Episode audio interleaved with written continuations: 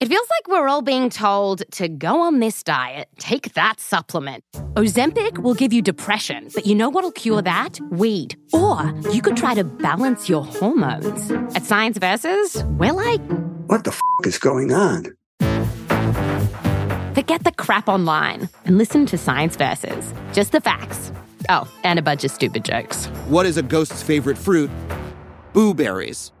That's Science VS. New season out on Spotify soon.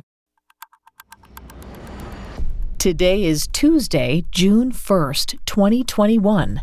On this day in 1977, activist and Russian dissident Natan Sharansky was charged with treason and espionage by a Soviet court.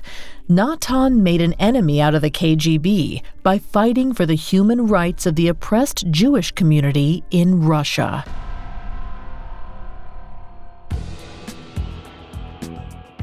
Welcome to Today in True Crime, a Spotify original from Parcast. Today we're discussing the day a Soviet court charged human rights activist Natan Sharansky with treason and conspiring with Western intelligence. Let's go back to the USSR on June 1, 1977, right in the midst of the Cold War. When the Soviet Kremlin charged Natan Sharansky with high treason and espionage, he knew he was in a fight for his life.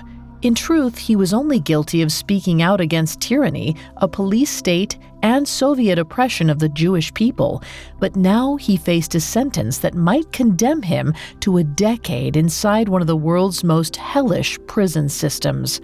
Natan only had his two great loves to keep him going his wife Avital and the game of chess. His mother, Ida, taught Natan chess when he was just five years old. He found that the board gave him the freedom to think for himself and plan his next moves. Ida reminded him that when he sacrificed a piece, he must always remember why he was doing it. Back then, Natan lived in the post Stalin era in the Soviet Union. It was supposed to be a more enlightened time, but being Jewish was seen by their countrymen as a reason to hate and fear his family. Although they had each other, the Sharanskys felt isolated from the rest of the world, like lonely pawns at the far end of a chessboard. To fight back, Natan threw himself into his studies and chess. A prodigy in his teen years, he dreamed of becoming a grand master and perhaps one day the world champion. But after securing his home city's championship, Natan grew more interested in human rights activism. In 1973, 25 year old Natan applied to emigrate to Israel. The Soviet government turned him down. They gave no explanation for the rejection other than vaguely mentioning security threats. Crushed, Natan met other people in his situation, known as refuseniks. Many other Jewish men and women were inexplicably denied the right to emigrate the KGB terrorized refuseniks, often pushing government employers to fire them. Many were forced to take menial jobs out of desperation, since in the USSR, joblessness earned you a trip to the gulags after discovering that so many Russian Jews suffered in poverty, waiting years and decades for their emigration, Natan got involved in refusenik activism circles. With his excellent English, he helped spread the word overseas. It was a vital task, as many refuseniks survived on foreign charity. While fighting against institutional anti Semitism in the fall of 1973, Natan met the love of his life, 24 year old Avital Stieglitz. Their romance was immediate, and they married on July 4, 1974. But the newlyweds received heartbreaking news the very next day. Avital was granted passage to Israel, but Natan was barred from leaving the country. Knowing she might not get another chance to leave, Avital moved to Israel, while Natan promised to follow when he could.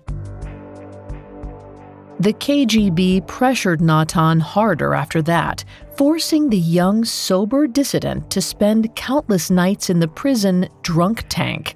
Natan played the long game, making pawn sacrifices every now and then, but he always kept his true goal in mind reuniting with Avital in Israel. But the dream of his homeland and wife came crashing down in 1977 when the KGB arrested Natan. On June 1st, they charged him with high treason and conspiring with American intelligence. Both were patently absurd. KGB agents interrogated him for days on end. They threatened him with a 15 year sentence in a Siberian labor camp and the possibility of being executed by a firing squad. But they claimed it didn't have to be that way. They could help him leave the country for Israel to be with his young wife. All they wanted was for Natan to help dismantle the Jewish emigration movement. Faced with either death or betraying his people, Natan held his tongue. He finally spoke his mind on July 14, 1978, at the end of his show trial. Natan addressed his wife Avital miles and miles away. He said he was happy to be going to jail because, in refusing to cooperate with the KGB, he proved that he was truly free. He made a promise next year in Jerusalem. Then, turning to the court, Natan declared, To you I have nothing to say. He was sentenced to 13 years of imprisonment. Soon after his speech, he was sent to a Moscow prison where he spent 16 months in a windowless cell. He spent 400 days in solitary confinement and many days and nights in a punishment cell. He was sentenced to 13 years, and after just 16 months in the Moscow prison, his health was in tatters. Things went from bad to worse when Natan was transferred to an infamous Siberian prison. He was starting to believe he might not make it to Jerusalem after all. Coming up, love and chess rescue Natan Sharansky. The worst serial killer, the creepiest cult, the most outrageous con? If you're a true crime fan, you've probably pondered these things.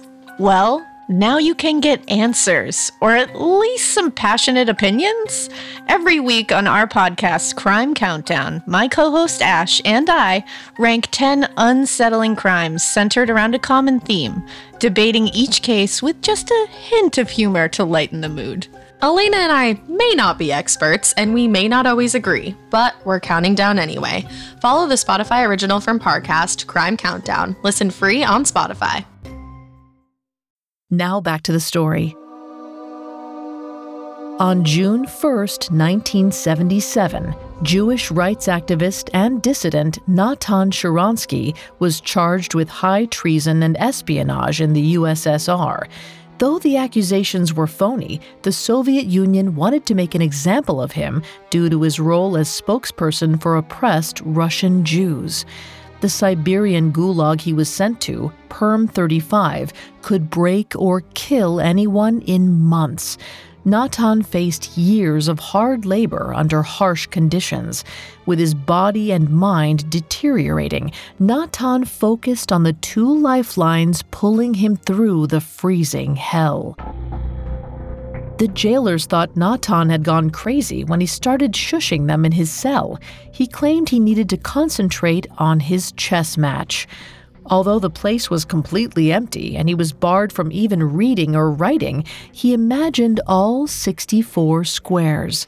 In his head, he moved both white and black pieces himself, solving chess problems and running entire imaginary games. By his own estimation, Natan played thousands of matches. Every single move required deep concentration and incredible foresight chess kept him sane and focused. And while he survived in the gulag, his wife Avital traveled the world, campaigning tirelessly to free her husband. More than anywhere else, she found the greatest support for her cause in the United States. In 1984, she secured a spot in a meet and greet with Ronald Reagan. On December 10th, Reagan's aides instructed her to simply shake his hand and move on. Avital's orthodoxy discouraged women from shaking hands with men. But when Reagan came down the line of fellow human rights activists, she eagerly seized his hand, pulled him close, and begged to speak with him. President Reagan eventually organized a prisoner swap with Soviet President Mikhail Gorbachev. Natan Sharansky would walk the infamous Bridge of Spies that crossed the Iron Curtain.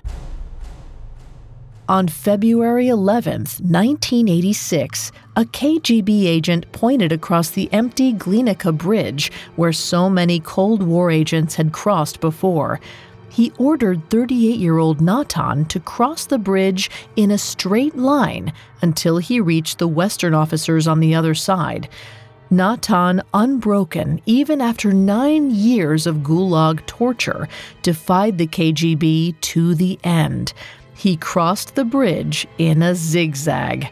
When he was finally reunited with his wife after spending an impossible 12 years apart, Natan's first words referenced his promise to meet her in Jerusalem one day. He said he was sorry he was late. Triumphant and full of love, the couple finally traveled to Israel together. With her mission accomplished, Avital retreated from the public spotlight to raise their two daughters. To this day, she still lectures on Jewish studies. Natan, meanwhile, entered Israeli politics. He served several minister roles before withdrawing from government positions in 2005. His greatest success was in helping Russian Jews, the refusenik, to emigrate into Israel. At first, he set a humble goal of 400,000 immigrants, but to his surprise, over the next 20 years, nearly a million came to the State of Israel. Many were doctors, engineers, researchers, and scientists who had been prevented from practicing their trade in Soviet Russia. Despite his many responsibilities, Natan still plays chess. Although he never attained Grandmaster status, in 1996 he defeated the Russian world chess champion, 33 year old Garry Kasparov. Despite the heated history, the showdown was far from antagonistic.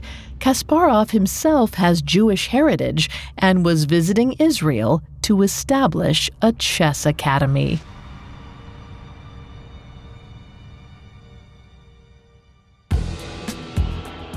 Thanks for listening to Today in True Crime. I'm Vanessa Richardson. You can find more episodes of Today in True Crime and all other Spotify originals from Parcast for free on Spotify. We'll be back with a brand new episode tomorrow in True Crime.